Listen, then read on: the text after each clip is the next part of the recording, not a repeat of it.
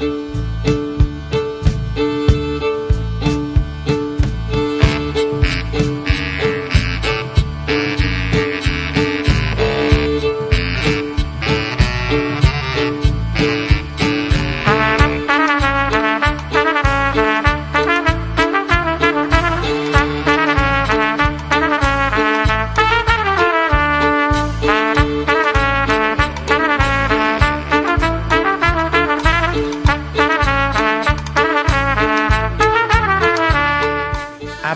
یک روز پادکست شماره 31 نگاهی به فیلم رویاهای دم صبح در گفتگو با مهرداد اسکویی.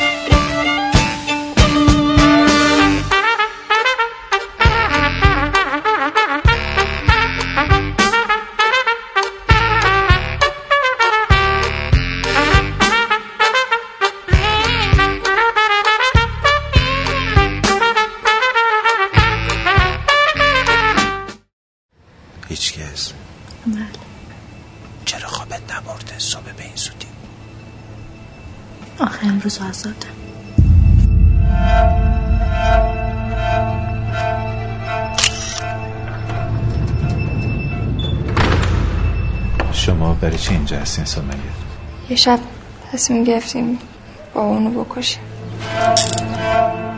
چرا اسم 651 رو برای خودت انتخاب کرد همون اندازه ایه که مبادم ازم گرفتم. چقدر مسلحانه خفگیر زورگیری آدم رو بایی حکم شده ادم یادم دو خیلی زیاد دوستی کرد. آرزو چیه؟ مردم به خدا قرم اینا طرف داره. جرم عاشقی. من حس می‌کنم اینجا درد زیاده. از در و دیوارش درد میباره. من متولد 74 م رفتم تو 18 سال. چند وقت دخترتو ندیدی؟ هفت ماه.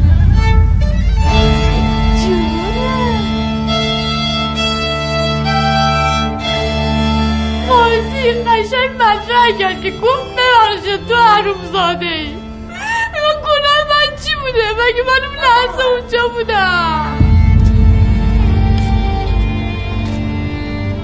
تبریک میگم آزاد شدی. تسلیت بگی. بری بیرون مواد می‌کشی. بستگی داره خاک بر سرت فکرشو می‌کنم دوباره باید برگردم تو خیابون.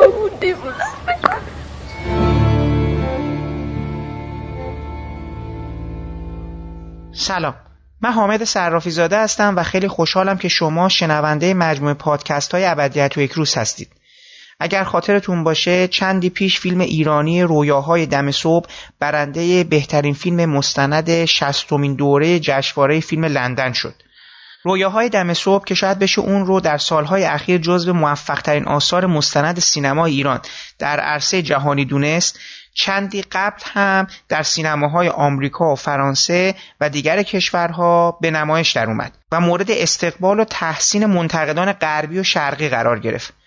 موفقیت این فیلم بهانه شد برای من که بتونم با آقای مهداد اسکویی کارگردان خوشنام و توانمند و با سابقه اون درباره خود فیلم و همچنین نگاه ایشون به کارنامه کاری خودشون و سینمای مستند ایران و جهان گفتگوی انجام بدم که شما اون رو می‌تونید در این پادکست بشنوید. من در ضمن پیش از شنیدن این برنامه باید باز هم از شما و آقای اسکویی به خاطر بد بودن کیفیت صدا و حضور نویز در پس زمینه برخی از گفتگوها عذرخواهی کنم.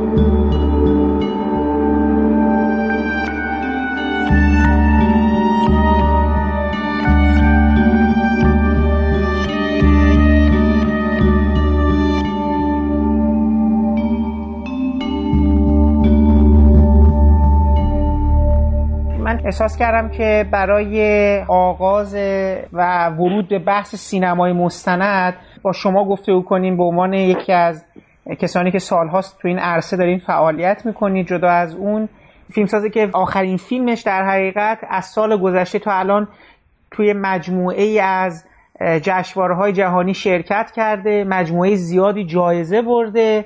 حدس می‌زنم یکی از پر افتخارترین فیلم های مستند تاریخ سینما ایران باشه. رویاهای دم صبح چند تا جشنواره رفته جناب اسکویی و چند تا جایزه برده؟ چهار جایزه جهانی برده. درست. و چهار جایزه ملی و نزدیک به 60 جایزه 60 نزدیک به 60 جشنواره جهانی شرکت کردن. فکر می‌کنید یا به حال در گفتگو با کسانی که هم فیلم رو برگزیدن جایزه دادن تماشاگران. دلیل این استقبال رو به شما چی گفتن؟ حالا من نقدار رو هم خوندم و با هم وارد گفتگو میشیم. من فکر می‌کنم که برای خودم موفقیت این فیلم که نتیجه کار گروهی من و همکارام هست نتیجه کار ماست نه هدف کار ما. یعنی ما هیچ وقت فیلم رو نساختیم برای اینکه موفق بشه. من فکر می‌کنم هر متفکری در جامعه امروز از نظر اخلاقی دو تا وظیفه داره. یکی اینکه حقایقی رو با ما در میون بگذاره. یکی اینکه این حقایق بتونه از درد و رنج و مشکل دیگری بکاهه و کم کنه. اگر بتونه حقیقتی توسط ما گفته بشه که درد و رنج دیگری رو در حدی کم کنه. فکر می‌کنم اتفاق خوبی شکل گرفت. فیلم از نظر سینمایی واجد یک ویژگی هاییه که این ویژگی ها تونسته معنی سازی کنه میزانسن. تونسته شکلی رو که قرارداد می‌ذاره بین خودش و مخاطب قرارداداش وفادار بمونه و من شکلی از سینما رو که دوست دارم و از کسانی به هر حال متاثرم مثل ژان روش مثل کیارستمی مثل روبر برسون مثل اوزو. سعی کردم که به یک فیلمسازی مشارکتی نزدیک بشم.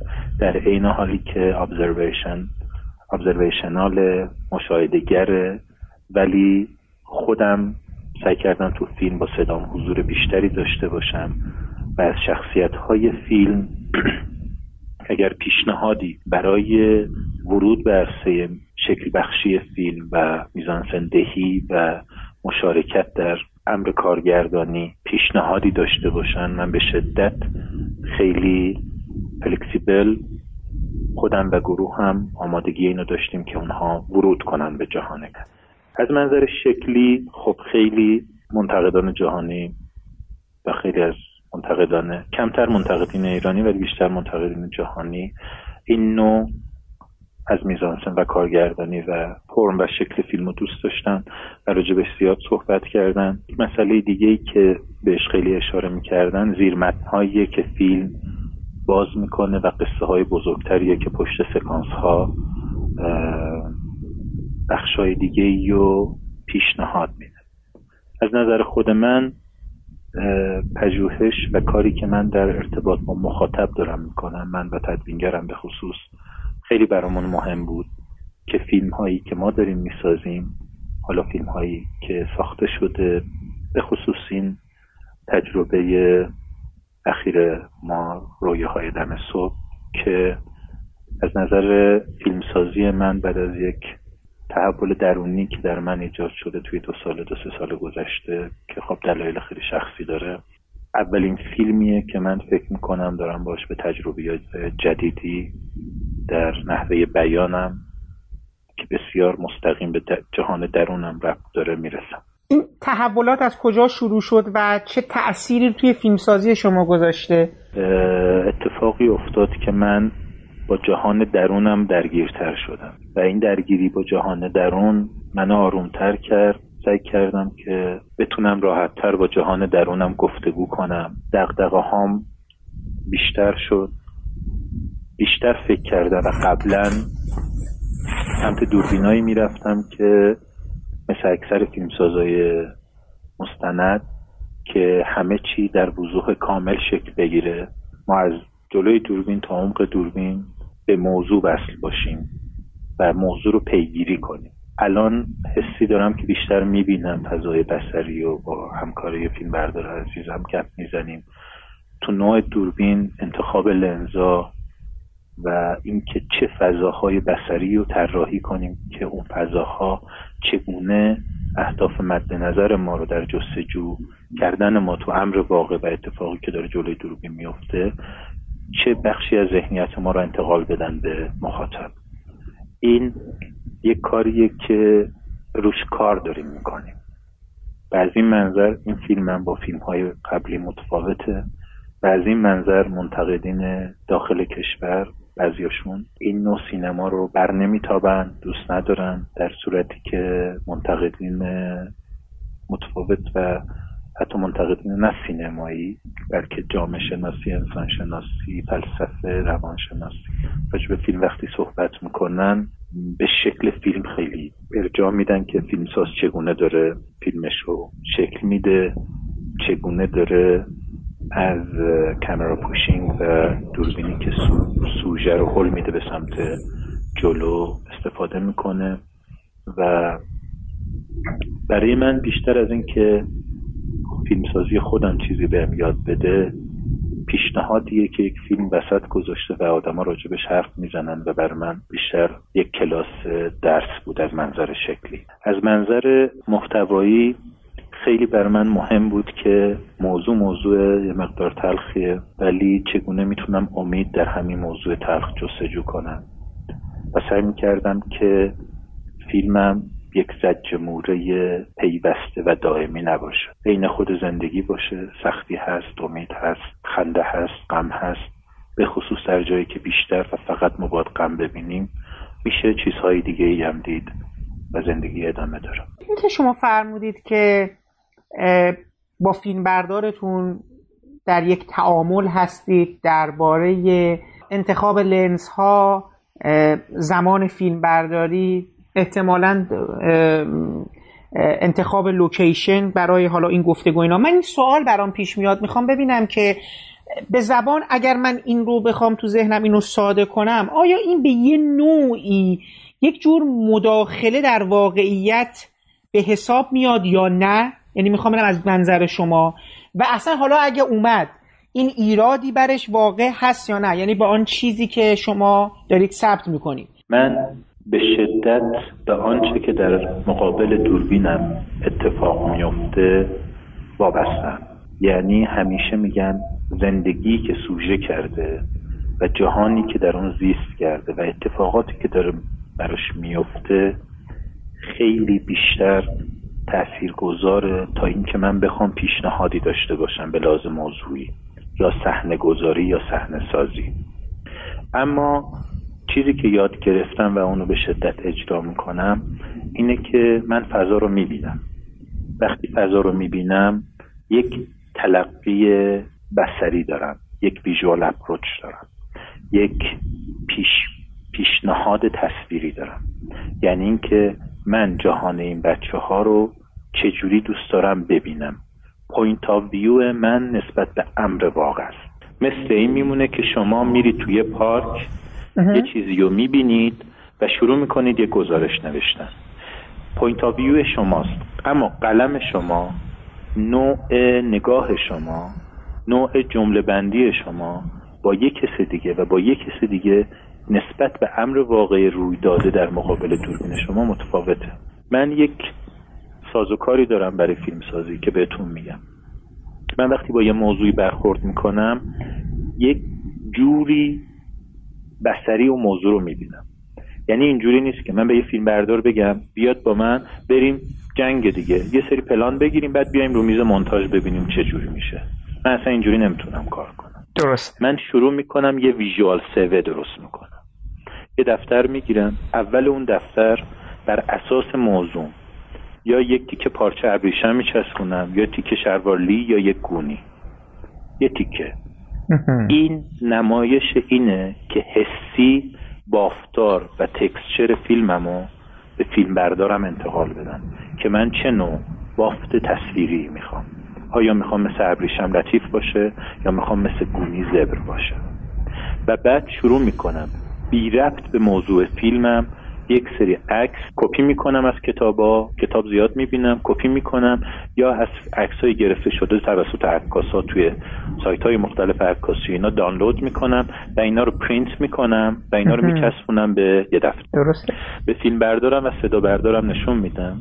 میگم که من وقتی که شما با یک همچین موضوعی رو در رو شدین من چه تصاویری می‌بینم؟ چه جوری؟ دلم می‌خواد سوژه بین یک background و foreground باشه که background و foreground فلو باشن. سوژه اون وسط تحت فشار باشه. یا پیشنهاد میدم فیلم اینجوریه که من این فیلم رو اینجوری می‌بینم. دلم می‌خواد برم تو سر و ذهن بچه ها پس following دوست دارم تعقیب دوست دارم و دوست دارم که خیلی از کاراکترها مثلا از پشت شونشون پشت سرشون می‌خوام اینا رو تعقیب کنم. نه از روبروشون بکشم عقب. خب اینها کارگردانیه. درست. من می‌خوام بگم چجوری این جهان رو می‌بینم. اما اون بچه داره میره دستبند بهش می‌زنن دارن میبرنش مثلا جایی. اون اون کارشو داره می‌کنن اون کارشو داره می‌کنه دستبندش می‌زنن می‌برن سوار ماشین. ما هیچ دخل و تصرفی در این قصه نداریم. یا یه بچه میاد تو کانون اصلاح و تربیت. ما نمی‌تونیم بگیم این بچه بیاد نمی‌تونیم بگیم این بچه بمونه یا بچه بره.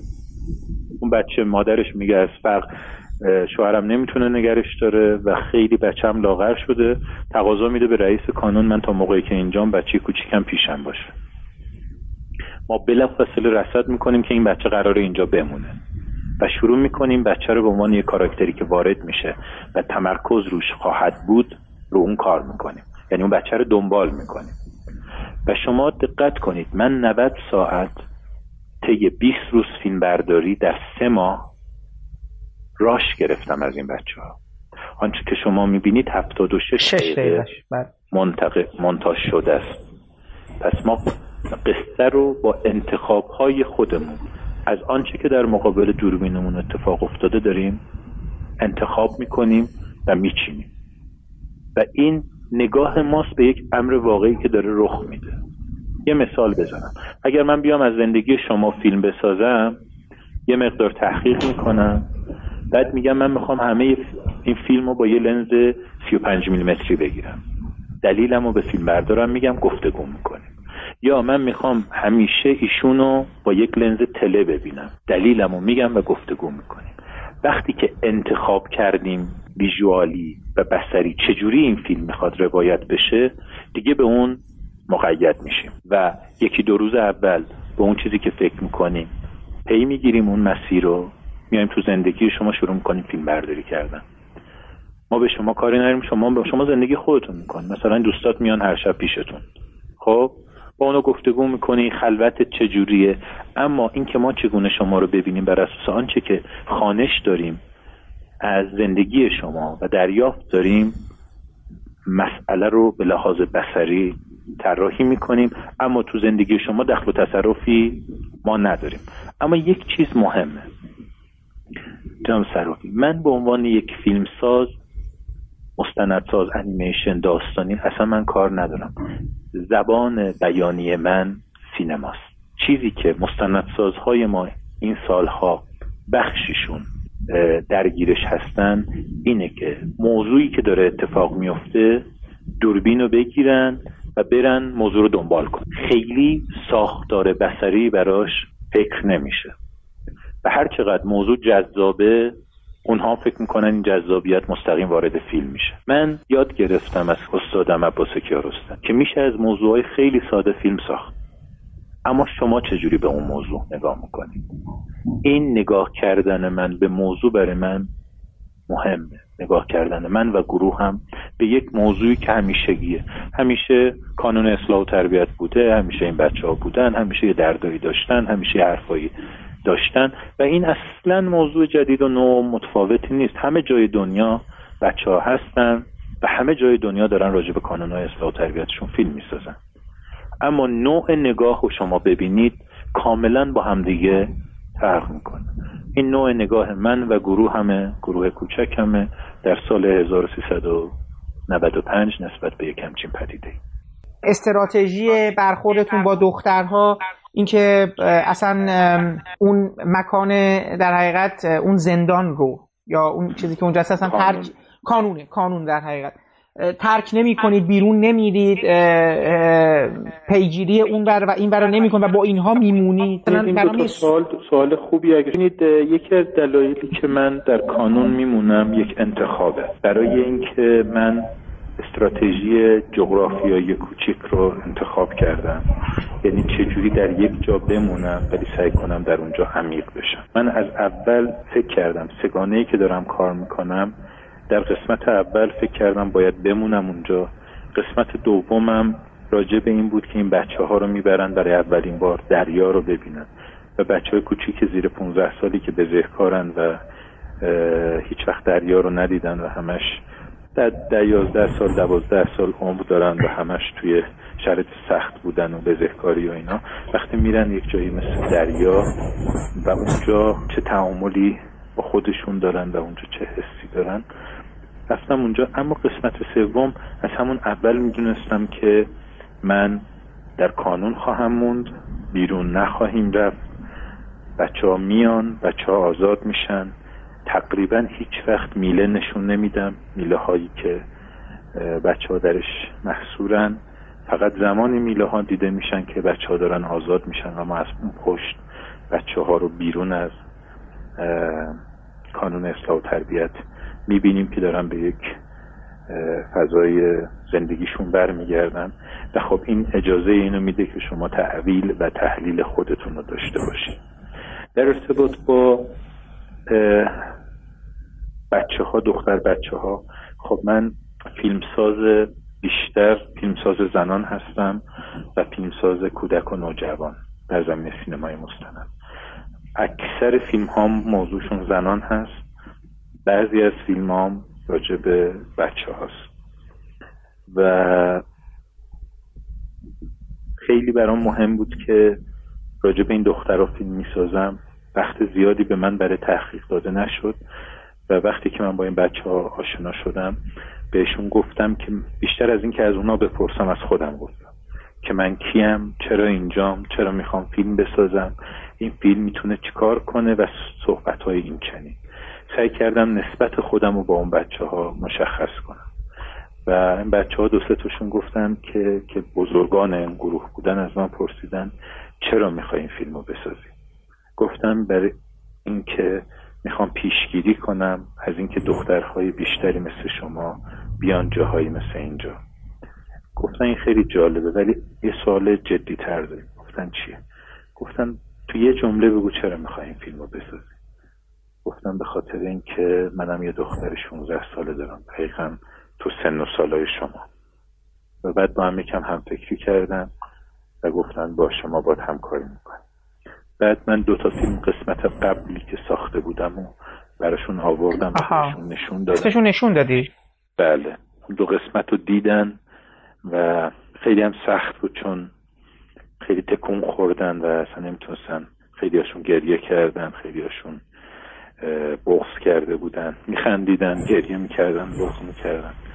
و بعد از اون بود که باشون صحبت کردم و آروم آروم فیلم شروع کردم. چون زمان زیاد نداشتم روزهای اول غذای خیلی عادی رو می‌گرفتم. مثل غذا خوردنشون بازی کردنشون نمی‌دونم کارهای روزمرهشون. و آروم آروم از روز دوم سوم چهارم بود که شروع کردم به ورود به جهان درونیشون و ذهنیشون و عاطفیشون و گفتگوهامو شروع کردم. چند تا کاراکتر انتخاب کردم که برای من کاراکتر اصلی تر فیلم بودن. من خیلی هاشون موندن به عنوان کاراکتر اصلی. دو سه تا رو که فکر می‌کردم باید دنبال کنم ولی می‌دونستم که جزو کاراکترهای اصلی شاید نشن دنبال کردم ولی توی تدوین اونها کمتر بهشون پرداخته شد و در نهایت فیلم به این شکلی که شد شما می‌بینید. من ببخشید یک نکته برام تو فیلمم جالب شد. می‌خواستم ازتون بپرسم. یکی از اون افرادی که اونجا بود یکی از اقوام شما بودن؟ یکی از اقوام دور یا نزدیک شما بودن؟ کدوم یکی؟ یکی از دخترها همون دختر اصلیه اصلی اصلی تر از همشون هست که یه جورایی با هم با همه مصاحبم می‌کنه و اینا اون هیچ کس هیچ کس هیچ کس نه هیچ کدوم از این دختر بچه ها هیچ گونه نسبتی با من ندارن. چون دیدم با شما, شما با این یه خورده چیزتر صحبت می‌کنی. احساس می‌کنم اینو انگار میشناسینش. یا این, این یه چیزی که وجود داشت این بود که هیچ کس چند وقتی که من سر می‌زدم به کانون این مهمترین شخصیتی بود که من فکر کردم اگر این باشه من فیلمو می‌سازم. آها. و خاطره خیلی جالب دارم من چون اون رو من چند بار تو کانون دیده بودم. چند باری که سر زدم قبلا. ولی بقیه بچه ها همشون جدید تر بودن جدید بودن. و روزی که من رفتم مجوزم رو گرفتم. بعد از یه مدتی رفتم اونجا. هرچی دنبالش گشتم پیداش نکردم. و به دستیارم گفتم که خب خودتو آماده کن برای اینکه شاید من این فیلم رو نسازم. گفت چرا خیلی موضوع خوبیه مجوز گرفتی اینقدر به هیچ کس اجازه نمیدن به تو اجازه دادن؟ گفتم نه اون نخ تسبیح منه و من خیلی اون کاراکتر رو دوست دارم. همینطور که توی جای مختلف میگشتیم رفتیم توی اتاقی که اتاق مجسمه سازی بچه ها بود. دیدم این تا آرنج دستاشو گلمالی کرده و داره یه مجسمه می‌سازه با گل. تا منو دید گفت سلام دایی مرتا چطوری؟ باز ندی و من اینو دیدم فهمیدم که دیگه به دستیارم گفتم ما از فردا فیلم برداری شروع می‌کنیم و انگار دنیا رو بهم داده و اصلا همین دایی مهرداد که میگید من یعنی یه جای هست اصلا یعنی با این لفظ شما رو خطاب می‌کنه. نه همه این بچه ها به من میگن دایی مهرداد چون تو دو تا فیلم قبلی من مثلا به بچه ها که نزدیک می‌شدم اونا هی منو خودشون صدا می‌کردن عمو مهرداد. از همون فیلم اولم شروع شد. که می‌گفتن عمو مهرداد عمو مهرداد فیلم دوم هم همینجوری. تو فیلم سوم گفتم بچه اگه چون به هر حال اینا دختر بودن تجربه های خیلی زیاد بله. ما همش پسر بود. گفتم بچه اگه دوست دارید می‌تونید به ماها بگین عمو. تو دو تا فیلم قبلی پسرا ما رو صدا می‌کرد عمو مهرداد عمو پارسا عمو محمد. یه دفعه اینا با یه اعتراض شدیدی گفتن عمو نه نه نه نه نه. گفتم پس چی؟ گفتن دایی. مثلا دایی مهداد میگیم. درست. گفتم باش. حالا اون هیچ کس هم معمولا به من گفت دایی مهداد بعد من فهمیدم که بعضی از این بچه ها از اموهاشون آسیب خوردن ولی آها متوجه یا هیچ کارشون نکردن. برادر مادر به هر حال یه جوری پس کردم که نزدیکتر بهشون ولی بعضی از اموها آسیب زده بودن بهشون. بله. این شد که ما شدیم دایی مهداد واقعا از اون روزهایی که شدیم داییاشون اینها دیگه واقعا مثل خانوادهشون با ما برخورد می‌کردن. هیچ حسهای دیگه دیگه پشت دیوار این رابطه نزدیک حالت فامیلی قرار گرفت. آیا می‌تونم بگم که شما این افراد رو آنچی که شما از آنها دیدید در حقیقت بار معصومیت جدا اینجوری بذاریم بگم جدا از اینکه شما در این از این افراد چیزی که دیدید نه لزوما و نه اصلا در حقیقت افرادی هستند که قانون شکنن خطاکارن مرتکب جرم شدن. حالا با هر با هر گذشته ای و با هر دلیلی. اینو من می‌خوام مجرمن.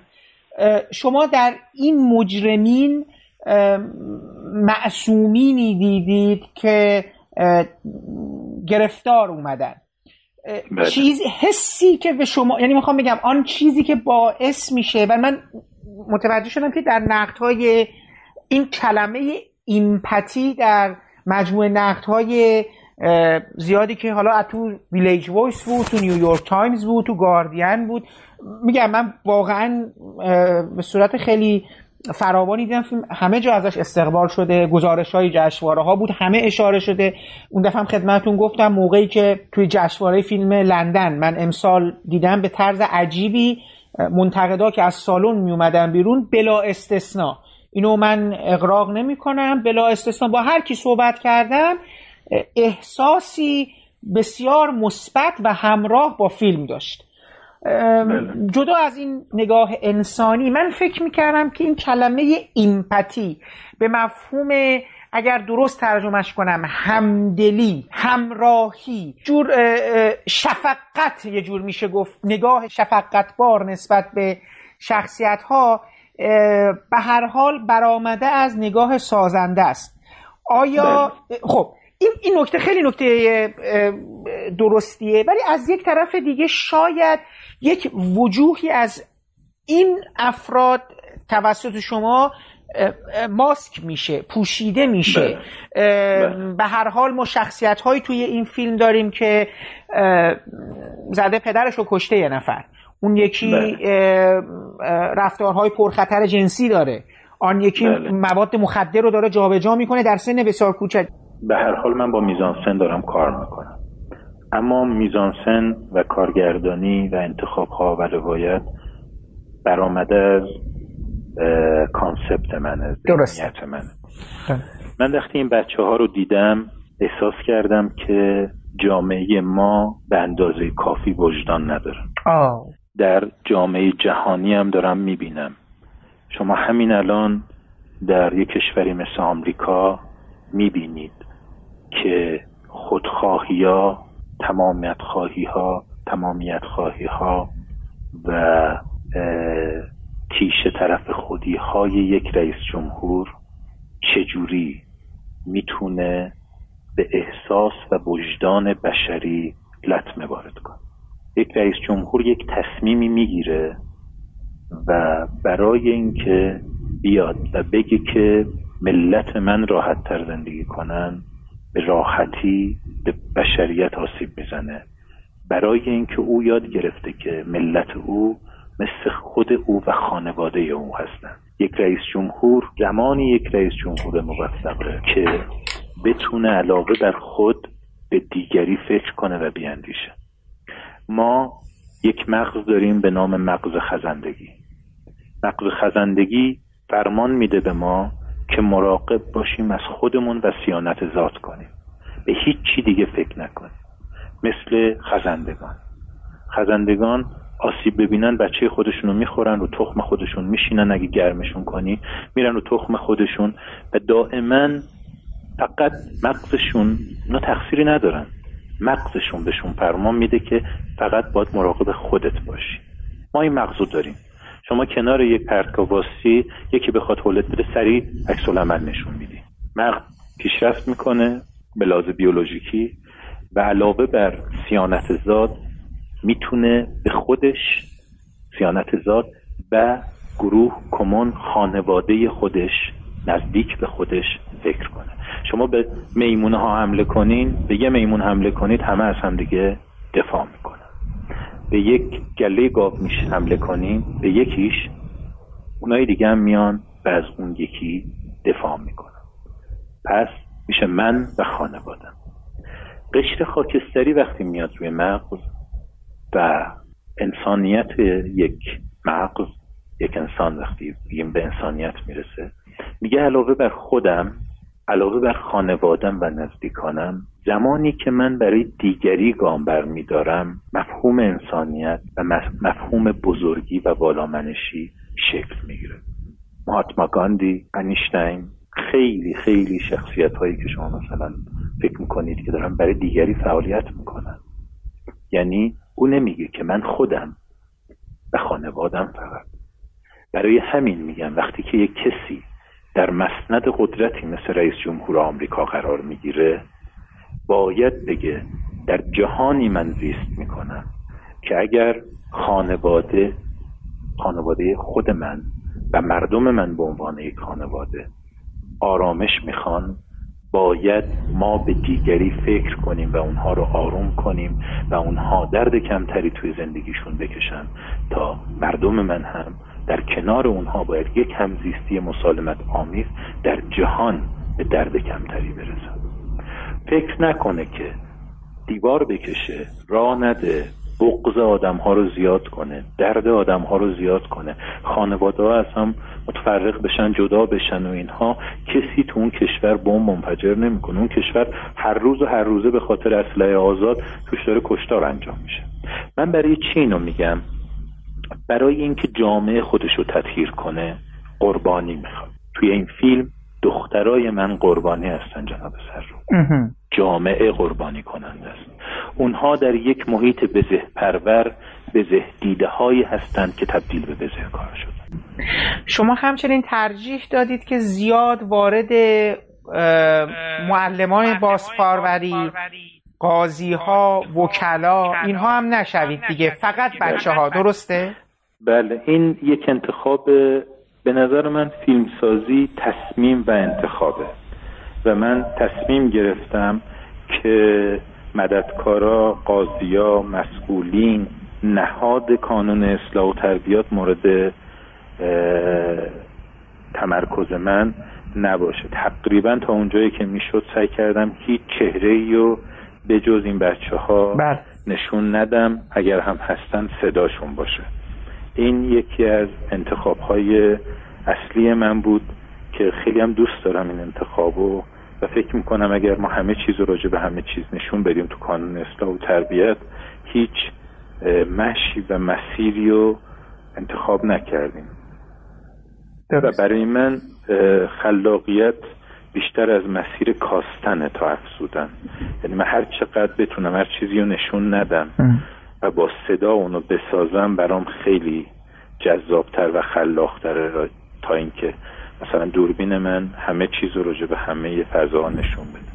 مثلا شما اگه ببینین تو کارگردانی من مستر شات یا نمای مادر خیلی اوقات ندارم. ندارید. بله بله. دقیقا. اینها آگاهانه حذف شده و اگر من در یک محیطی مثل کانون اصلاح و تربیت نبودم خب خیلی از پلانان پلانای لانگ شات بود.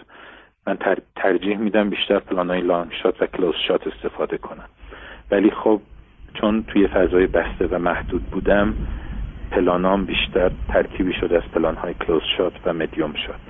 ولی medium shot بیشتر برای من یک قالب تلویزیونیه و من سعی می‌کنم که تا اونجایی که می‌تونم با نوع لنزام نوع عمق میدانم و نوع ترکیب بندیام از مدیوم های یا شات های نماهای آشنای تلویزیونی فاصله بگیرم. تلویزیونی نه منظورم. تلویزیون های عمومی. یا لنس ها و نوع برخوردی که خب خیلی از دوربین ها توی فضای فیلم های مستند استفاده می‌کنن. دوربین که همه چیز خیلی واضحه و همه چیز خیلی شفاف و یک دسته. برای من آگاهانه می‌خوام بگم من از لنز و عمق میدان و رنگ و نور و شکل کادربندی استفاده می‌کنم که خیلی سریع تماشاگرم بره توی ذهن کاراکتر و شخصیت و فردی که ما داریم مورد مطالعش قرار میدیم. به جای اینکه خیلی فضا همه چی یک دست مثل بعضی سریال های تلویزیونی واضح باشه با یک عمق میدان زیاد. جناب بسکوی من می‌خوام یه مقدار برگردیم عقب در مورد نوع برخوردی که شما اصلا با مسئله سینما پیدا کردید. خاطرم هست که شما دیر زمانی عکاسی می‌کردید و نمی‌دونم حالا شاید مخاطبای ما بدونن یا نه. مثلا دارم میگم مجموعی از عکس هایی که شما گرفتید یکی از مشهورتریناشون همون من اگر درست فکر کنم عکسی که از محمد رضا شجریان گرفتین همون عکسی که چشماشو گرفته. درسته؟ اون عکس یکی از بله اون عکسی که دستش بله. روی چهرشه عکسی از شجریان.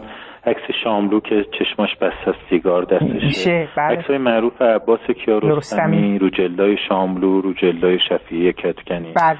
رو جلدای سیمین خانم دانشور در بله. کتاب های مختلف و فریدون مشیری. خب خیلی از کار من بله خب بله.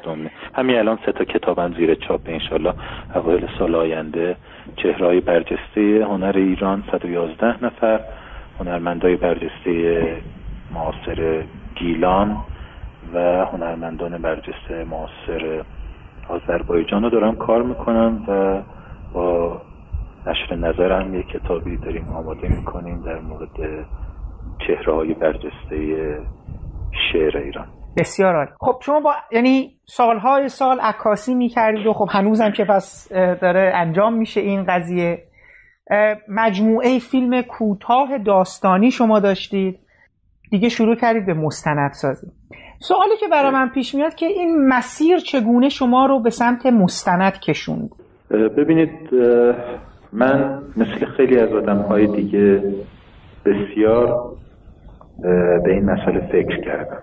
تو همین سالها به خصوص سالهای اخیر که خب فیلم هایی که ما کار کردیم خیلی دیده شده جایزه گرفته در کشورهای مختلف اکران شده. همین الان این هفته فیلم تو نیویورک اکران سه ماه آینده در فرانسه اکران میشه در شهرهای مختلف اروپا اکران شده. یعنی فرانسه اکران سینمایی داره یعنی ولی خارج از همه اینها من چرا انقدر از رفتار حرفه‌ایم راضیم من فکر می‌کنم که هر فردی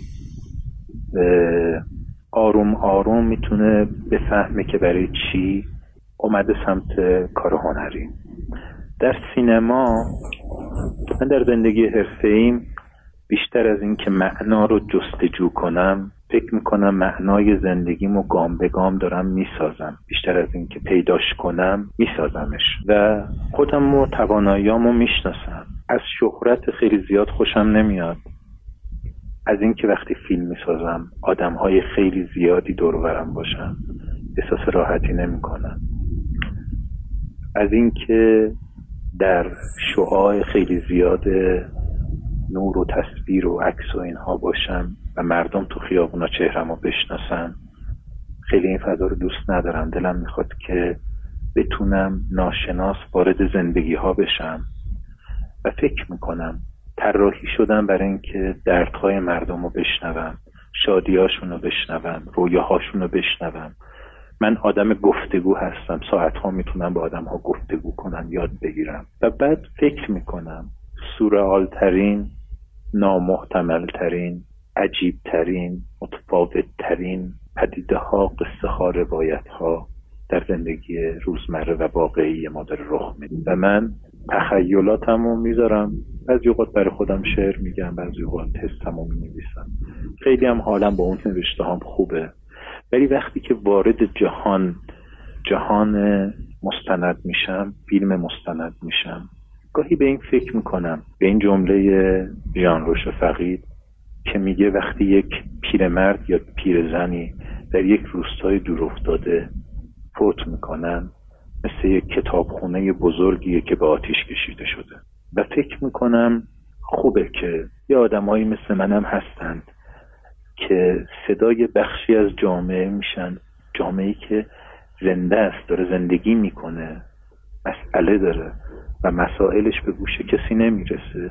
چقدر خوبه یه سری آدم ها شاید بگیم در حاشیه سینما دارن فیلم هایی کار می‌کنن که ما رو آینوار بیشتر به خودمون میشناسونن. جدا از خبرهای گاه اکزاجره خبرگزاری های بزرگی که به کارتل های اقتصادی بعضیشون وصلن و منافعی دارن در جهت سفارش دهنده هایی که بالای سرشون هستن. بعضی آدم ها هستن که فارغ از اونا صداهای مستقلی از جامعه هستن که مردم بهشون اعتماد دارن و این آدما از قدرت فاصله دارن. یعنی برای قدرت فیلم نمی‌سازن. قدرت میلیون ها تومن میلیارد ها تومن به اونها نمیده. اینها مثل من هر فیلمی که دارن می‌سازن تا فیلم بعدیشون مثل همین فیلم جدیدی که من دارم می‌سازم من هیچ پولی برای ساختن اون دیگه ندارم. باید روز به روز درس بدم عکاسی کنم تلاش کنم از یه جاهای پول پیدا کنم برای اینکه مکنتی برای من نیورده این نو فیلم سازیم اما عزت آورده. من دقدقه دارم دقدقه اجتماعی دارم. کنجکاوی سینمایی دارم. از رفتار حرفه توی رشته و شغلم راضیم. و همین بزرگترین نعمته. یعنی اگه یکی به من یه لگدم بزنه یه کشیدم بزنه تو گوشم باز من همین کارو می‌کنم. چه خوبه که هیچ کس این کارو نه لگد می‌زنه نه کشیده می‌زنه. و من کارمو می‌کنم. و بعضی هم حتی میگن چه خوب که اینا رو نشون دادی فیلمسازی مستند رو دوست دارم. فیلمسازی مستند برای من مثل عکاسیم اخیرا هم دارم شعر شعرا رو می‌خونم قصه های داستان نویسا رو می‌خونم. و جالب اینو توی نقد های انگلیسی هم دیدم. به صدای شما اشاره کردن. صدای آرامش بخش شما یک حس بیتنشی رو ایجاد می‌کنه در در مخاطب. و همچنین فکر می‌کنم صدای شما خیلی تاثیر داشته در گفتگوها و آرامشی که اون افراد روبروی دوربین شما پیدا کردن برای گفتگو برای اینکه به راحتی خودشون رو افشا کنن. حالا میگن صدات بد نیست تست بد نیست. از همین صدا من هم استفاده می‌کنم. بله بله. برای اینکه شعر یه سری آدم رو به دیگران برسونم.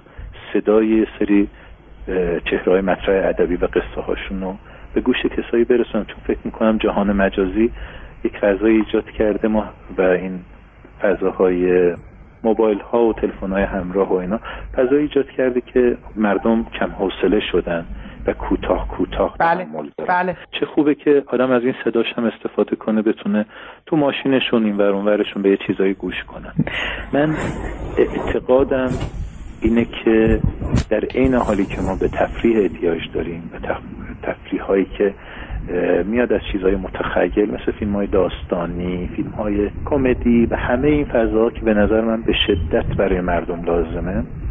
فضایی که آروم بشن یه مدت وقت بگذرونن حال کنن لذت ببرن در کنار خانواده هاشون یک بخش دیگه ای هم هست برای مردمی که دلشون می‌خواد بیشتر بدونن.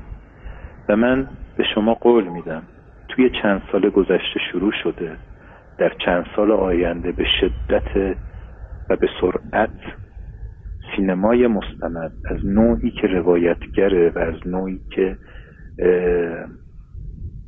ویژگی های روایی و ساختاریش قویتر شده قصه گویش قویتر شده و به لحاظ بسری هم فرم شکل کاملتری رو به خودش می‌بینه. مردم بسیار بیشتر ازش استقبال می‌کنن.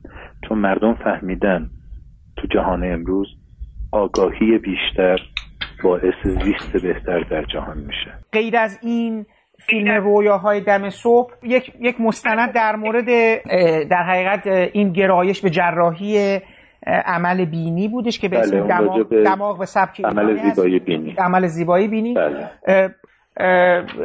دو فیلمی که حالا من از پس گرگه هم ساختم راجع به خودکشی زنان در جنوب ایران جزیره پشم درسته. و دو تا فیلم دیگه هم هستش که همیشه برای آزادی دیر است. درست اسمش من درست میگم اونو؟ همیشه بر... این یک بله اون در ایران به اسم روزهای بی تقویمه. بله. اولی سگانه کانون اصلاح و تربیت قسمت دومش. بعد از چهار سال ساختن به نام آخرین روزهای زمستان و آخرین قسمتش رویه های دمستان که پایان این سگانه است. درست. این سوژه ها رو چگونه انتخاب کردید؟ یعنی این سوژه ها بودن که چشم شما رو گرفتن یا نه؟ شما دقدقه هایی داشتید و این سوژه ها به صورت حالا معجزه آسایی در بیرون برای شما پیدا شدن که بتونید یعنی اون اون اون سوژه ها رو محملی قرار بدید برای به تصویر کشیدن دغدغه هاتون یا نگاهتون به جهان. ببینید من فکر می‌کنم که من تقریبا سعی می‌کنم خودم رو مثل یک زمینی که آماده کشته تو اون شرایط قرار بدم. یه جوری بیشتر انتخاب میشم. ولی آمادگی انتخاب شدن در این بعضی از موضوعات دارم.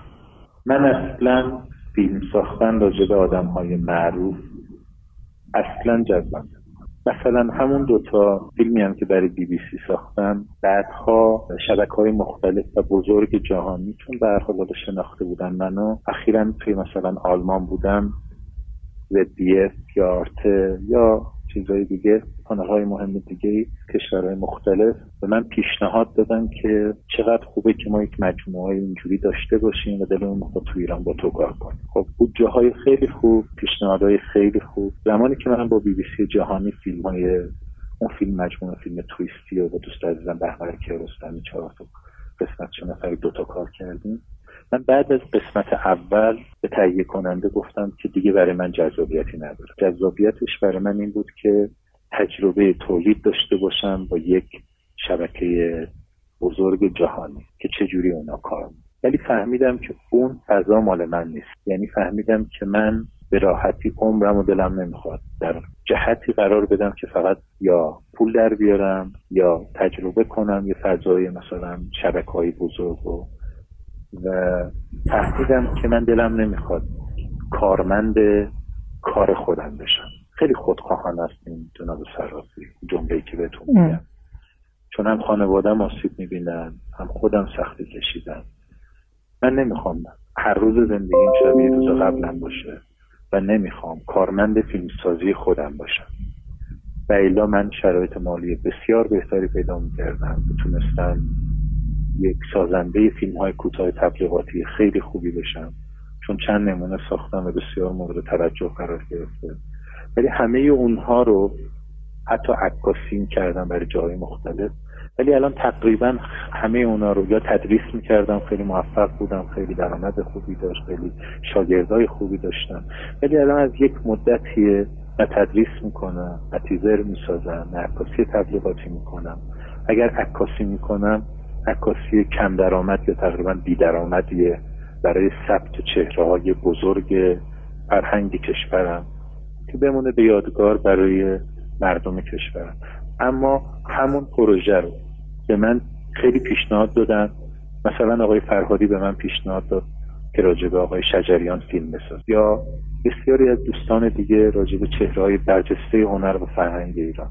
توی فیلم سازی چون من قدرت اینو ندارم که تون تون فیلم بسازم. و حداقل هر فیلمم بین دو تا سه سال طول می‌کشه ترجیح میدارم اونو بسپارم به بخشی که دغدغه مندم و بخشی که صدایی از خودشون ندارن. و معمولا این موضوع هستن که منو به چالش میکشونن و عملا و صادقانه بگم این موضوع هستن که از من می‌خوان که ساخته بشم خیلی اوقات این شخصیت ها و این کاراکترها منو به شهادت می‌گیرن. برای اینکه دیده بشن برای اینکه شنیده بشن در فیلم از پس گربه جمله یک خانم که به من گفت ما اینجا داریم زندگی می‌کنیم. یه گوشه این ایران ایرانی هستیم. ولی هیچکی ما رو از پس این برغه ها نه می‌بینه نه صدامون رو میشنوه نه ما رو می‌شناسه. و ما می‌خوایم از این طریق بگیم ما کی هستیم چجوری فکر می‌کنیم و چه مشکلاتی داریم. بعدها حتی شاید بچه ها و نواهای اون آدم ها دوست نداشته باشن که اون فیلمی که راجع به مادرشون یا مادر بزرگشون ساخته بشه سالهای بعد دیده بشه. به دلیل اینکه فضاهای مجازی اومده اینترنت اومده اونا کشورهای دیگه رفتن. رشد کردن پیشرفت کردن. هیچ وقت نمی‌دونن که چه جهان و سختی پشت سر گذاشته. نسل مولد اون و نسل مادر و پدر و اینها که تا اونها به اینجا برسن. ولی من توسط زنهای جزیره قشم انتخاب شدم برای ساخت یک فیلم با همه سختی ها و مسائلش. و یه چیزی هم صادقانه به شما بگم. بسیار این نوع فیلمسازی آزار داره سختی داره درد داره برای فیلمساز. یعنی من برای فیلم آخری که ساختم یکی دو بار جراحی شدم. بدنم. یعنی اصلا روحی که به شدت آسیب دیدم. ولی حتی جسمم هم آسیب دید. و دکتر جراح من گفت تو چیکار کردی با خودت؟ که من توی سه سال گذشته آدمی ندیدم مثل تو که انقدر عصبیت و اضطراب و استرس و درد و ریخته باشه توی بدنش. من بلا فاصله مورد جراحی قرار گرفتم. می‌خوام بگم که مسیر آسونی نیست. مسیر سختیه دردناکیه پر از سنگلاخه. حتی الان فیلم جدیدم که دارم شروع می‌کنم به 90 درصد امکان ساخته نشدنش هست. فقط من با 10 درصد امید دارم فیلمو می‌سازم. نه از سمت دولت و مسئولین مملکت که همیشه حالا هیچ مشکلی ندارم چون من توی خطوط قرمز دارم می‌دونم تا کجا دارم پیش برم و معمولا هیچ وقت هیچ کدوم از فیلمام حتی یک پلان هم سانسور نشده در کشور و همشون هم مجاز گرفته بیشتر حتی درگیر خود موضوعات هستن و سختیه که برای ساخت فیلم وجود داره. اما این جهان با همه واقعیتاش برای من متخیل ترین و واقعا پیش بینی نشده ترین اتفاق. برای همین بیشتر فیلم هایی هم که می‌بینم فیلم های مستند. ولی دارم می‌خواد فیلم های مستندی ببینم که اون تاثیر بذاره. اما من وقتی یه فیلم مستند می‌بینم حتی اگه مستند بد و ضعیفی هم باشه یک چیزی به لحاظ اطلاعات بهم اضافه میشه و می‌تونه تأثیری هم بون داشته باشه. ولی خب خیلی از فیلم های پرتمطراق داستانی رو می‌بینم وقتی تموم میشه همه چی تموم میشه. فکر می‌کنم هیچ چی به من اضافه نشده واقعا. می‌خواستم ازتون بپرسم که ما در مورد ساختن مستند در ایران خب با معضلات بسیار زیادی روبرو هستی. اصلا شما این مسیر مواجهه با قوه قضاییه نمایش دادن زنها در زندان می‌تونه به شما انگ سیاه نمایی بخوره. از شما بپرسن آقا شما اصلا برای چی دارین این کارو می‌کنی دنبال چی هستی؟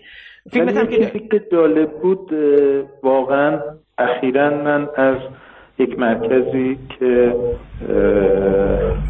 اداره مثلا اداره مراقبت های پس از خروج از زندان من تقدیر شدم یه ویژن یک تقدیرنامه دیپلم افتخار تندیس به من اهدا شد. خود کانون اصلاح و تربیت رئیسش گفت این دو سه تا فیلمی که تو ساختی از بهترین فیلم هایی که با این موضوع توی ایران ساخته شده. آقای محسنی آقای مقار عابد آقای محسنی و الان آقای رستمی سه تا رئیسی هستند که به ترتیب در کانون اصلاح و تربیت بودن و من در زمان ریاست آقای محسنی و بعدش الان آقای رستمی سه تا فیلم رو ساختم. بسیار بهشون مدیونم که به من اجازه دادن که این فیلم ها ساخته بشه و آقای رستمی فیلم های منو الان تدریس می‌کنن و همینطور آقای محسنی و اونها همیشه پشتیبان من بودن از این منظر که فیلم ها گفتم فیلم ها خیلی شریفه و انسانیه و خیلی کمک کردن برای اینکه بتونم مجوز بگیرم از سازمان زندان ها و تو خود سازمان زندان ها بعضی از مسئولین هستن که اعتقاد دارن به فیلم های من و نگاه من به این بچه ها و اخیرا یکی از مسئولین سازمان زندان ها تو بخش بسری و کارهایی که تلویزیونی می‌کنن گفت که فیلم شما رو یه مسئولی آورد و ما دیدیم و یک جور الگو شد که چجوری میشه به این بچه ها با این نگاه انسانی و شریف نگاه کرد و از اونها دیگر سازی نکرد. و اما هستند بخشای از مطبوعات که نگاه های منتقدانه به من دارند و میگن این چیه که تو می‌سازی فلان و اینها. ولی مثلا رئیس سازمان سینمای آقای ایوبی در جشنواره فیلم فجر اومد و گفت که از بهترین مستند رو توی مطبوعات هم انتشار پیدا کرد یکی از بهترین مستندها یا فیلم هایی که من توی چند سال گذشته دیدم و از طرفی هم همین که چندین عنوان این فیلم در جشنواره سینما حقیقت و فجر یازده عنوان در این دو جشنواره کاندیدا شد و چهار عنوان برنده شد. این دو جشنواره مهمترین جشنواره کشورن. و خب من افتخار می‌کنم فیلمم تو کشورم دیده شد. توسط مسئولین و چهرهای سینمایی و مسئولین مورد تشویق قرار گرفت و اخیرا آقای رزاداد رئیس جشنواره کودک و نوجوان گفت چقدر مسئولان این فیلم و ساختی و خیلی از چهرهای دیگه چه مسئولین سینمایی چه کسانی مثل مصطفی ملکیان ناصر فکر بله بله. خیلی از اساتید اینجوری به خصوص دکتر شیری اساتید حقوق اساتید قضایی کشور اینها همه معتقدن که یکی از مهمترین فیلم هایی که ساخته شده در این موضوع و اتفاق مهم دیگه دکتر شیری که استاد دانشگاه حقوق برگشت گفت این فیلم به اندازه 16 کتاب جرم شناسی در خودش مطلب داره. و دوبار من این فیلم رو در دانشگاه حقوق به دعوت ایشون نشون دادم. و همینطور در کانون وکلای دادگستری و به شدت ازشون یاد گرفتم و به شدت تلاش دارم که با دیدن این فیلم ها این سگانه تأثیری بذاریم بر بخش قانون گذاری کشور این بچه ها رو بهتر بشه من اتفاقا می‌خواستم اینو از شما بپرسم. چون مسکوی ببخشید صحبتتون رو قطع کردیم. واقعا برام سوال شد. فیلم ها رو خانواده بچه ها و بچه ها دیده اند و نه خانواده بچه ها ندیدن خود بچه هم ندیدن, ندیدن. به دلیل اینکه من یکی از دلایل ساخت این فیلم هام یکی از قوانینی که رعایت باید می‌کردم توی قرارم با کانون اصلاح و تربیت این بود که بعد از فیلم برداری هیچ گونه ارتباطی با بچه ها نداشته باشم. و این اتفاق من بهشون قول دادم اینکه چند ماه پیش که یکی از دوستان که مسئولین مددکاری اجتماعی این بچه ها بودن باشون صحبت کردم. گفت دو تا از این بچه ها دارن ترک تحصیل می‌کنن یا نمی‌خوان ادامه تحصیل بدن. به دلایل اقتصادی و مشکلات این گونه که من بلا فاصله با مسئولین تماس گرفتم تو کانون اصلاح و تربیت و دوستان و اجازه گرفتم که با بچه هم تماس بگیرم. همون روزی که تماس گرفتم فرداش رفتم بچه ها رو دیدم تلفنی باشون صحبت کردم. یکی از کاراکترامو بلا فاصله ثبت نام کردم تو دانشگاه. اون یکی هم تمام هزینه های تحصیلیش رو قبول کردم و یه سری کلاس کامپیوتر اینها نوشتم و کلا در حال حاضر پنج تا از شخصیت ها رو به صورت کامل پشتیبانی تحصیلی و مالی می‌کنم و هزینه مالی اینها رو از روی دوش خانواده هاشون و کسانی که حالا بچه ها کنارشون زندگی می‌کنن برداشتم و این قول رو بهشون دادم که تا موقعی که این بچه ها توان اداره کردن زندگی خودشون رو نداشته باشن و درس بخونن تا موقعی که من زندم و اونا درس می‌خونن و کار می‌کنن و تلاش می‌کنن برای زندگیشون کلیه هزینه تحصیلیشون و هزینه زندگیشون با من باشه. و از این بابت نمی‌دونم چقدر کار درستیه ولی من مستند سازم می‌دونید ساز داستانی نیستم. گاهی شخصیت های فیلم شما بهشون نزدیک میشید و اونها نیاز دارن برای امید بیشتر برای ادامه زندگیشون بهشون توجه بشه و رسیدگی بشه. من مسئله مالی اونقدر چیز نیست که وظیفمه بیشتر وقت می‌ذارم. مثلا دیروز سمیه مشکل پیدا کرده بود اتفاقی برش افتاده بود رفته بود بیمارستان.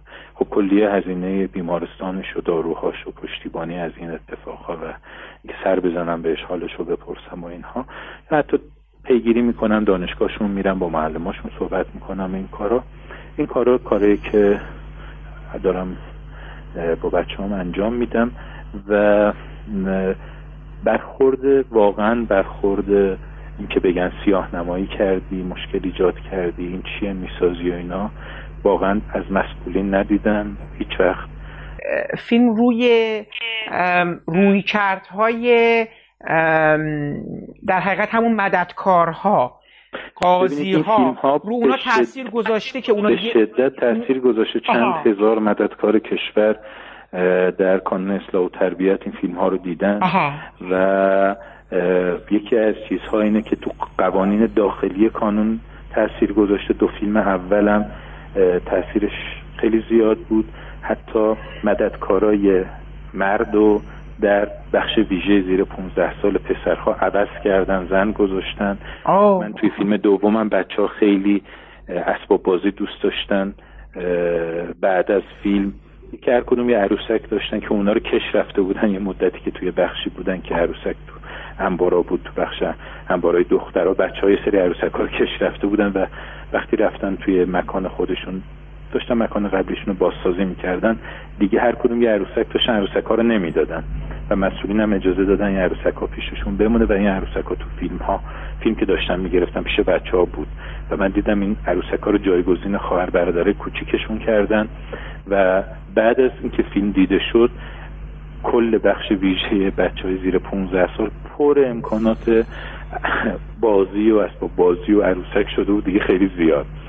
ولی بعد از اون دوتا فیلم بعد از یه مدتی کلا بخش ویژه بچه های زیر 15 سال برچیده شد و الان ما تو کانون اصلاح تربیت ایران نداریم و اونها به خانواده ها و بخششون به بهزیستی ارجاع داده شد و اون دوتا فیلم سندی به یادگار موند از دورانی که کانون های اصلاح و تربیت ایران بخش ویژه زیر 15 سال پسرها داشت. و من فکر می‌کنم در آینده نزدیک احتمال داره بخش ویژه دختران زیر 18 سال در کانون اصلاح و تربیت ایران امکان برچیده شدنش زیاده. به دلیل اینکه زمانی که من فیلم و تحقیقاتش رو شروع می‌کردم معمولا حدود چهل تا بچه اونجا بودن. زمانی که من فیلم و فیلم برداری کردم 21 نفر با چند تا حدودا بالا پایین 21 نفر توی کانون بودن. در حال حاضر تعداد کسانی که در کانون دخترها هستن بین هفت یا هشت نفر بعضی اوقات به پنج نفر می‌رسه و امکان این داره که در آینده نزدیک با اینکه بچه ها برن زیر نظر بهزیستی یا برن سمت خانواده هاشون و مددکارا به اونها سر بزنن امکان برچیده شدن بخش دخترهای کانون هم میره و من امیدوارم که فیلم ها تونسته باشه تاثیر خوبی داشته باشه روی مسئولین و امیدوارم که بتونه روی قانونگذارها هم تاثیر داشته باشه در جهت اینکه ما به جای عدالت تنبیهی به سمت عدالت ترمیمی و عدالت توضیحی بریم. دفعه قبل که با شما گفتگو کردم فرمودید که در یک جشنواره بودی که حالا اگه خودتون برای من بگید که اونجا جاشوا اوپنهایمر بود و سه چهار نفر فکر کنم فردریک وایزمن و کسای دیگه هم بودن و شما مثل که در یک جایی بودید که همه مستندسازهای بزرگ جهان دعوت شده بودن و به حال فکر می‌کنم ملاقات هایی بینتون صورت گرفته. خیلی دوست دارم از زاویه دیدگاه شما که برخورد مستقیمی با این فیلم سازا داشتین. یه مقدار بپرسم. دوست دارم یه مقدار در همین فیلم ها و کلا به حال فیلم هایی که امسال نظرتون رو گرفته باهاتون گفته کنم. ببینید من شانس اینو داشتم که در یک سال گذشته تقریبا یک دور تور کره زمین رو بپیمایم. در کشورهای مختلفی در آسیا، آفریقا، آمریکا، استرالیا خیلی خیلی کشورهای مختلفی و تو اروپا به خصوص.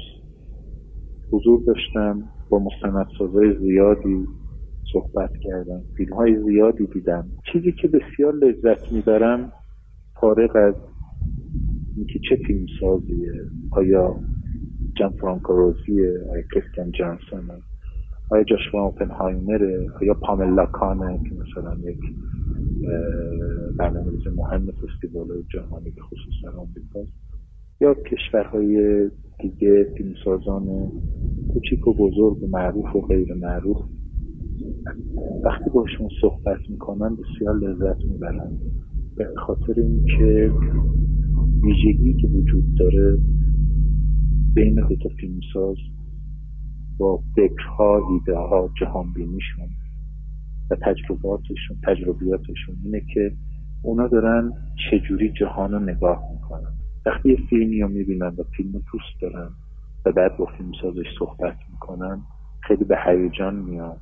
به خاطر اینکه ما می‌تونیم از دو زاویه نگاه مختلف در یک مقطع زمانی نگاه کنیم به جهان امروز نگاه کنیم به دقدقه هایی که داریم و بعد حالا صحبت کنیم که چجوری این دقدقه ها رو به چه شکلی با چه ابزاری تبدیل می‌کنیم به یک یادگاری از خودمون و پرتش می‌کنیم از خودمون بیرون و تو جهان. حالا به چرخ دیده بشه راجبش صحبت بشه. ولی بزرگترین جذابیتی که برای من داره مثلا یه آدمی مثل دین بندر که میاد یک فیلم می‌سازه به نام نمک زمین راجب سباستیا و سالگادو. خب من میگم که سباستیا و سالگادو رو من دیدم تو فرانسه نمایشگاه رو دیدم در چند جای دنیا. از محبوب ترین و یکی از الگوهای من و از محبوب ترین عکاسان تاریخ عکاسی جهانه و من خیلی خوشحالم که هم خودش رو دیدم هم کاراش رو دیدم. ولی وقتی که فیلم وندرس یه فیلم از اون می‌سازه برای من تبدیل به یک فیلم فلسفی میشه که از نگاه یک فیلسوف سینما داره به من ارائه میشه. از یک نگاه یک متفکر داره به من ارائه میشه. دیگه اون فیلم تنها سالگادو نیست. اون فیلم ترکیبی از کار و تفکر سالگادوه. ترکیبی از نگاه و روح و چالش و دقدقه این وندرسه که این دو ترکیب با هم تبدیل به یک چیز سوم میشن که نه وین و نه سالگادو بلکه چیزی هستن. ترکیبی از این دو و متفاوت از این دو که اون یک شیمی به وجود میاد درش اون برای من جذابه. این آریتو میگه فیلم ساختن ساده است. فیلم خوب ساختن مثل یک جنگ و فیلم عالی ساختن مثل یک معجزه است. واقعا یک اتفاق شیمیایی خارج از قدرت ما باید رخ بده که مثلا یک فیلم مثل Fuocoammare یا آتش در دریا یا یک فیلم مثل نمک زمین یا فیلم ها یا یک فیلم مثل نگاه سکوت جاشوا اوپنهایمر یا فیلمی مثل Cameraperson کریستن جانسون یا Life Animated و فیلم های این در این سطح در این سطح و با این نگاه ساخته بشه. من واقعا فیلم های خیلی خوبی که می‌بینم احساس می‌کنم که اتفاق قریب شیمیایی درش افتاده. و اینکه چقدر فیلمسازش زندگی کرده چقدر در تنهایی های خودش با خودش صحبت کرده فکر کرده چقدر تمدن درونی بزرگی برای خودش ساخته و اینکه چجوری تونسته با یک ارتباط خوب و عمیق موضوعی رو رسد کنه نشونه بگیره و اون موضوع رو به این خوبی با همراهی گروهش گروه متخصصش تونسته اون موضوع رو به این خوبی به جهان عرضه کنه. من وقتی با یه شاعر میشینم با یه سینماگر میشینم با یک نویسنده میشینم بسیار خودم آدم خوشبختی می‌بینم و وقتی حتی یک شعر می‌خونم یا یک داستان می‌خونم فکر می‌کنم که چقدر لذت بخشه بدون اینکه من این عمر رو این نوع زندگی رو توی عمر خودم تجربه کرده باشم با چند روز وقت گذاشتن می‌تونم یک تجربه زیسته دیگه یا یک عمر دیگر رو به خودم متصل کنم و ازش لذت ببرم و ازش بیاموزم. خیلی اوقات به من میگن بهترین فیلم عمر تو چیه؟ اگه توی جزیره باشی چجوری کدوم فیلم رو می‌بری یا اینها؟ من به این فکر کردم چون من هر روز صبح خودم رو به دنیا میارم هر, هر شب می‌کشم. هر روز افق طلوع یک روز برای من یک اتفاق شگفت انگیز هوا که تاریک میشه آروم آروم خودم رو یک جور خواب مرگالود می‌برم و امیدوارم میمونم که دوباره طلوع بعد رو ببینم. اصلا نمی‌تونم بگم واقعا چه فیلمی همیشه. من هر روز دارم تغییر می‌کنم. امکان داره امروز فیلم رو دوست داشته باشم. فردا اصلا فیلم رو دوست نداشته باشم. گاهی برمیگردم فیلم که خیلی دوست داشتم و دوباره نگاه می‌کنم بودم چقدر فیلم معمولی خیلی چیزش باور نمی‌کنم. خیلی من مثلا هیچکاک رو مثلا یه زمانی خیلی دوست داشتم. الان واقعا بعضی از فیلماشو نمی‌تونم ببینم خاطر اینکه یه مقدار تصنعش برای من آزاردهنده است. در عین حالی که پیچیدگی های روایی و ساختاریش هنوز برام جذاب. به خاطر همین من هر روز و پیوسته فیلم هایی رو می‌بینم که بعضی از صحنه‌هاش بعضی از سکانس‌هاش بعضی از بخشاش کلش برام جالبه. ولی چون می‌دونم که شاید هفته دیگه ماه دیگه سال دیگه یک نگاه دیگه داشته باشم هیچ وقت هیچ چیزی برای من قطعی نیست و این عدم قطعیت هر روز و نسبیت و عدم قطعیت هر روز با من الان روز به روز زندگی می‌کنم می‌خواستم ببینم که نظر شما در مورد این رویکردهای تقریبا جدیدی که این چند ساله اخیر می‌بینیم در مواجهه با موضوعات مستند. بله. به صورت خاص دو فیلم جاشوا اوپنهایمر.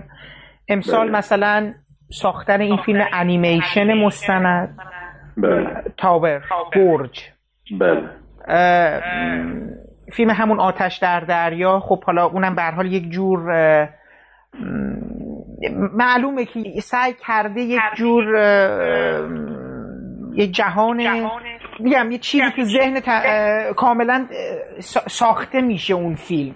تا اینکه خیلی هم مستند باشه. حالا همون طرح کارگردانی همون چیزی که شما فرمودید به یه نوع دیگه.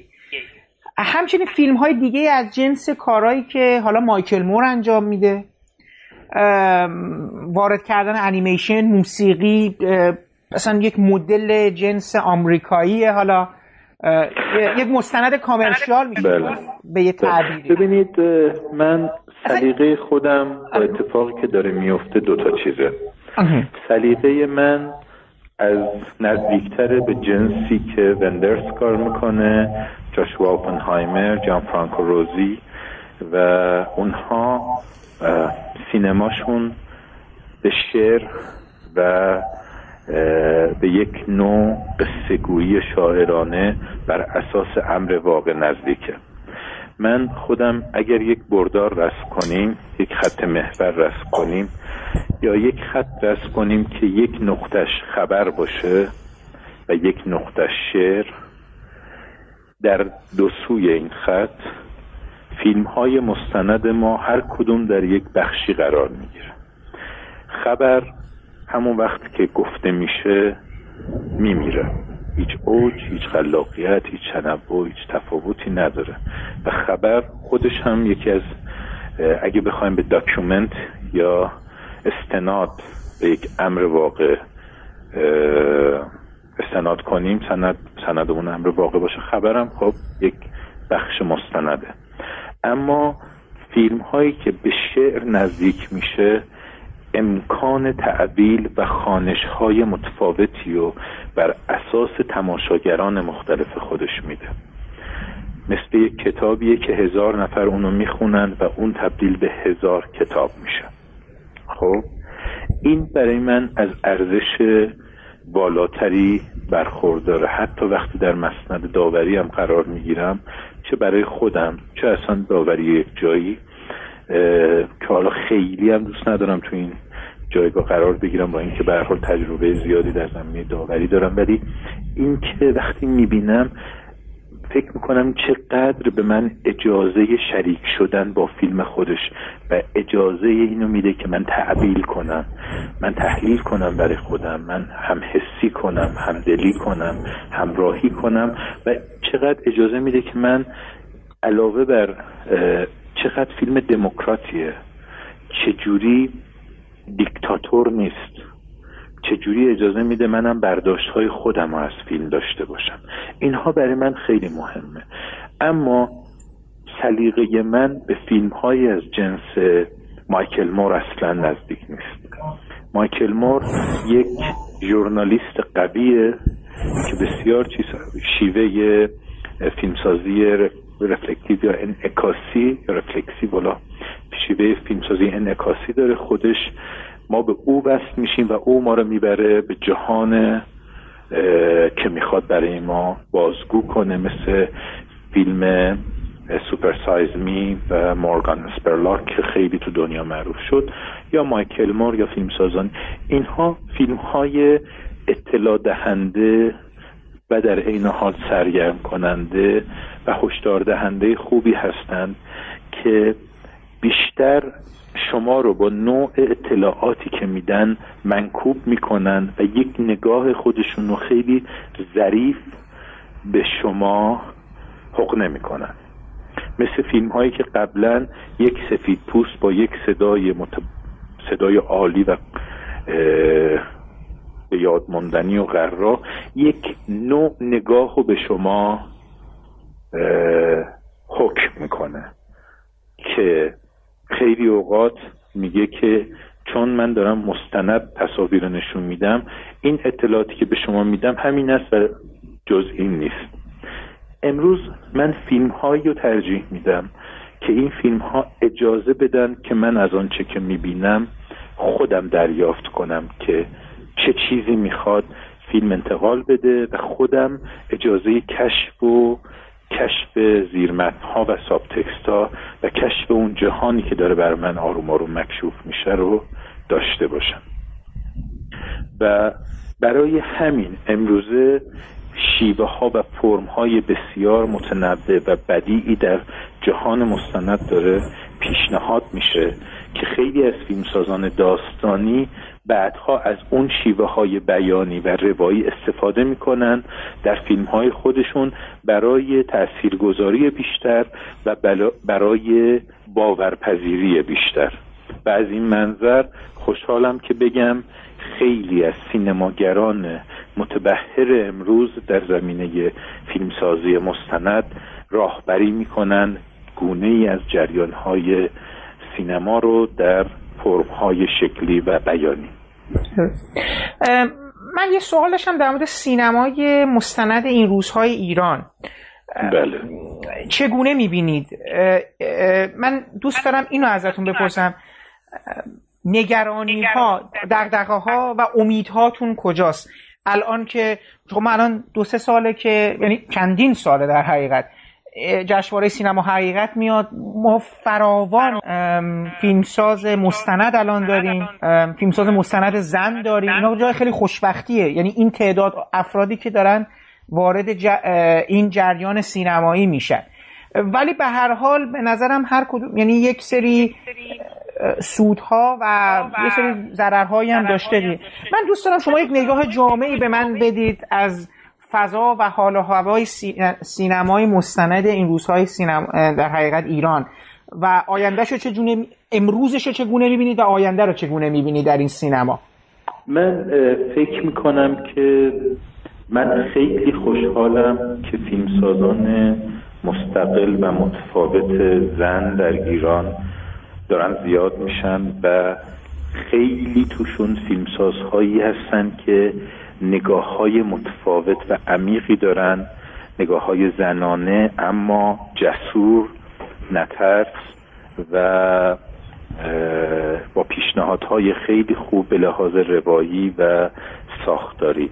این یک نه تنها خبر خوب برای سینمای ایران که به نظر من خبر خوب برای سینمای منطقه است که می‌تونه این خانم ها می‌تونن سینمای منطقه رو به خصوص در خاورمیانه و یک گام جلوتر آسیا راهبری کنن و این مسئولیت و این اتفاق اگر پیش بره به خوبی همینطور که من در فیلمسازان نسل جدید مستند خانم می‌بینم من مطمئنم که در چند سال آتی به خوبی این فیلمسازان سینمای منطقه رو راهبری می‌کنن پیشنهاد میدن جسارتشون و نحوه روایت و بیانشون و موضوعاتی که انتخاب می‌کنن به نظر من بسیار تاثیرگذار خواهد بود. در مرحله اول در ایران بعد آسیا و تک و توک چهرههایی هستند که خواهند آمد. به زودی و من فکر می‌کنم که سینمای بسیار خوبی و پیشنهاد میدن و نگاه بسیار خوبی در زمینه سینمای مستند و من فکر می‌کنم که حتی فیلم های خوبی در سطح جهانی خواهد از یه طرف دیگه پتانسیل بسیار خوبی در زمینه سینمای مستند داره. شکل می‌گیره در نسل جوان و جستجوگر ایران. فعلا دارن تجربیات خوب و گرانبهایی انجام میدن. تو این تجربه ها امکان داره فیلم ها فیلم های کامل و صد درصدی برای اینکه مثلا در سطح جهانی بدرخشن و دیده بشن نباشن. اما تجربیات متفاوتی هن که بعدها فیلمسازاشون با قرار گرفتن بر این تجربه ها می‌تونن پیشنهادهای متعدد جدید و تاثیرگذاری و برای آینده سینمای ایران داشته باشن. من فقط امیدوارم که سینمای ایران از این نگاه تنها راه موفقیت جشنواره دیده شدن جوایز و رقابت هست یک مقدار فاصله بگیرن و عمیقا اعتقاد پیدا کنن فیلمسازها به تجربه های شخصی و خودزیستشون و به جسارتشون اعتقاد پیدا کنن به حرفها و تجربیاتی که خودشون پیدا کردن و آروم آروم با بیان شخصی خودشون بتونن موضوعات بسیار خوبی و خوب روایت کنن و از منظر فنی و تخصصی هم ارزش های ویژه‌ای رو به فیلم هاشون بدن یعنی متخصصین خوبی رو استخدام کنن برای اینکه فیلم ها به لحاظ فنی در سطح خوبی قرار بگیره تا بتونه در فیلم های کشورهای مختلف که واقعا از منظر فنی جایگاه در خوری داره در کنار اونها دیده بشه قضاوت بشه و به خوبی اون ارزش های فنی و تخصصی به خوبی دیده بشه. یعنی من فکر می‌کنم سینمای مستند ایران نسبت به چند سال گذشته به شدت حساس شده در بخش های فنی خودش و داره فاصله می‌گیره. از اینکه یک فقط یک موضوع دیدنی و متفاوت ببینه اونو ثبت و ضبط کنه حالا یک مونتاژ خطی بکنه و اونو بده بیرون. یک زمانی سینمای ایران بسته بود. و هر فیلمی ازش خارج نمی‌شد در زمینه سینمای مستند. مثل قابلامه ای بود که ما نمی‌دونیم توش چه غذایی هست. و دنیا می‌گفت آ با این فیلم در قابلامه برداشته شد و این قوله اومد بیرون و چه حس و چه طعم و چه فضایی داره این غذا. اما امروز با وجود شبکه های مختلف اینترنت فضاهای مجازی دیگه دنیا هیچ چیزی نیست که ندونه راجع به کشورها. و حتی مثلا کشوری مثل ایران.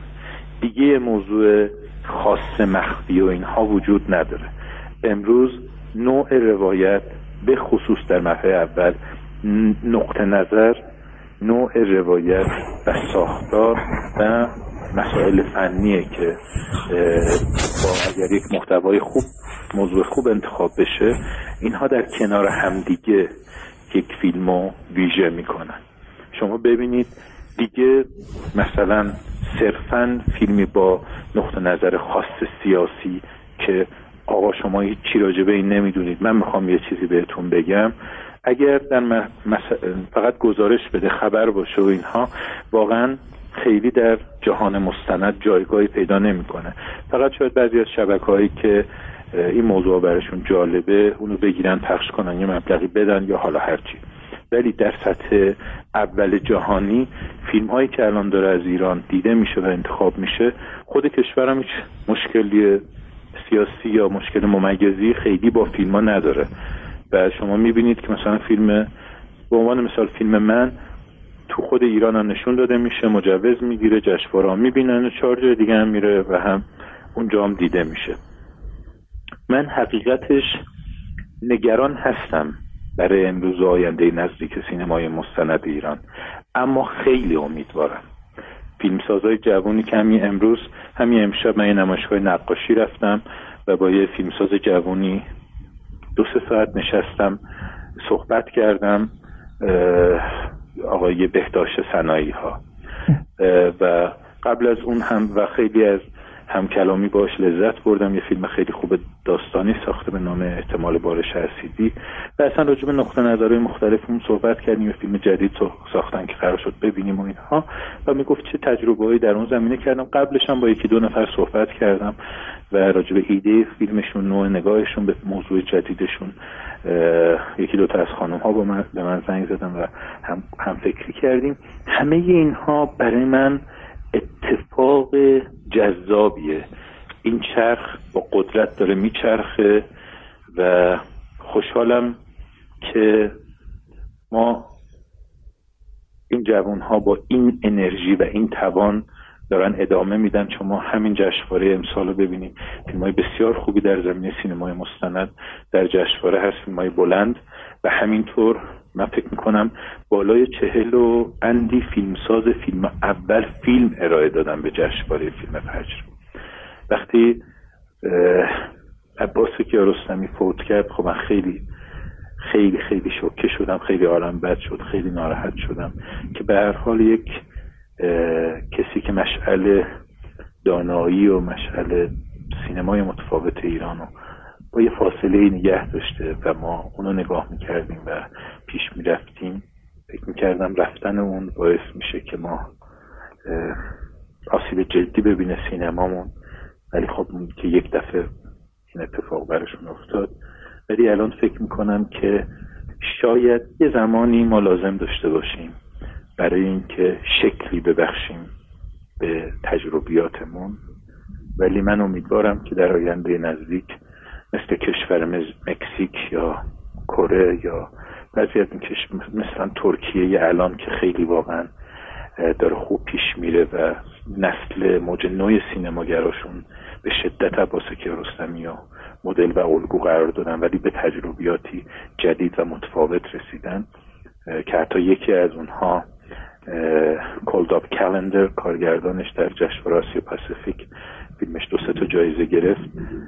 جایزش رو تقدیم کرد به عباس کیارستمی و من چند فیلمساز موج نوع ترکیه رو در جشنواره‌های دیگه دیدم که دائما از عباس کیارستمی صحبت می‌کردن و این نشون دهنده این تاثیر ولی من امیدوارم که ما هم با جسارت با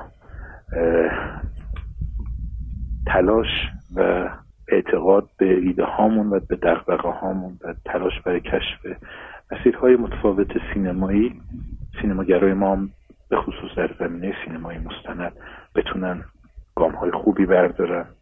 من اصولا امیدوارم. درست. بسیار عالی. و حرف آخر؟ خیلی خوشحالم که با شما گفتگو کردم. خیلی خوشحالم که شریک کردم مخاطبان برنامه شما رو.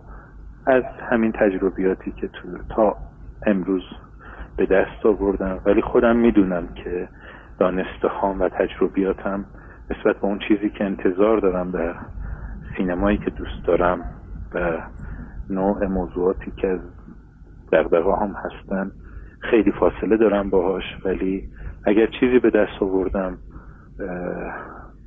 به دلیل همکارای محدود معدود و ما خوب و مسئول مسئول و با وجدان کاری خوبی که داشتن در کنارم بودن و ما تونستیم با هم به یه تجربه دست پیدا کنیم. اگه اینکه دنیا و مملکت هم این فیلم رو دیدن ما رو تشویق کردن احساس کردن که به هر حال یک چیزهایی هست که ارزش دیده شدن یا شنیده شدن داره توی فیلم ما. من از این بابت خرسندم واقعا. افتخار می‌کنم. فروتنی رو در این بخش می‌ذارم کنار و خوشحالم که تونستیم زبان گویای این بچه ها باشیم. بچه هایی که شنیده نمی شدن دیده نمی شدن برای مردم کشورمون در مرحله اول و برای مردم جهان. و من با اعتقاد به این مسیر به کارم ادامه میدم. یک برنامه از من دعوت کردن به نام خندوانه بله. من چند وقت به خاطر اعتقادی که داشتم به اینکه مهمون هایی که دعوت می‌کنن مهمون های جدی و خوبی هستند و حرف های خوبی می‌زنن من هم به عنوان مهمون یکی از مهمون ها دعوت شدم و در این برنامه رفتم و سعی کردم یک کوچولو دقدقه هامو بگم و مطرح کنم. بکنم برنامه من جزو معدود برنامه هایی بود که مهمونی بود که توقیف شد و از من عذرخواهی کردن گفتن که این برنامه شما مورد تایید مسئولین قرار نگرفت و دوستانم گفتن که ما عذرخواهی می‌کنیم. ولی من عمیقا از تجربه ای که رامبد جوانم مردمی که اونجا نشسته بودن خیلی یاد گرفتم و خیلی لذت بردم. و گفتم اصلا اصلا اشکالی نداره. اون دو ساعتی که یکی دو ساعتی که من اونجا بودم ساعت های خیلی خوبی بود. و اگر به هر دلیلی برنامه من پخش نشد من اصلا واقعا ناراحت نیستم. هیچ خورده ای هم بر کسی نمی‌گیرم. اولین بارم هست که یه جا میگم. و همه اون آدمایی که اونجا بودن گفتن اسکوی چرا برنامه شما پخش نشد ما منتظریم. ولی من فکر کردم که چقدر جالب. من یه سری صحبت کردم یه سری و خیلی راحت دیده نشدم. چقدر خوبه که من آدمی هستم که می‌تونم یه کاری کنم که دیگران دیده بشن و به این فکر کردم که اصلا خیلی اتفاق خاصی نیست که دیده نشدن توی برنامه که مردم دوستش دارن و همونجا خود رامبد جوان دوست عزیزم و همکارانشون گفتن یکی از بهترین برنامه هایی بود که ما ضبط کردیم. و اونجا فهمیدم که به شدت به اعتقادم برای اینکه صدای مردمی باشم که صداشون شنیده نمیشه به شدت باید پایبند باشم اعتقاد داشته باشم. چون شنیده نشدن و دیده نشدن بخشی از مردم که حتی معتقدم انقلاب ما برای این به وجود اومد که اونا دیده و شنیده بشن و به مسئولینمون گوشزد کنن مسئولیتشون رو در قبال اون آدم ها به اون بیشتر پایبند شدن. من فهمیدم هیچ وقت تو زندگی آدم سیاسی نیستم نخواهم بود. ولی به عنوان یک فیلمساز ساده مردم دارم تلاشمو می‌کنم. فیلمساز مردم. این مسئله خیلی مهم. فیلمسازی هم که برای مردم هم فیلم می‌سازم از جانب اونها برای اونها.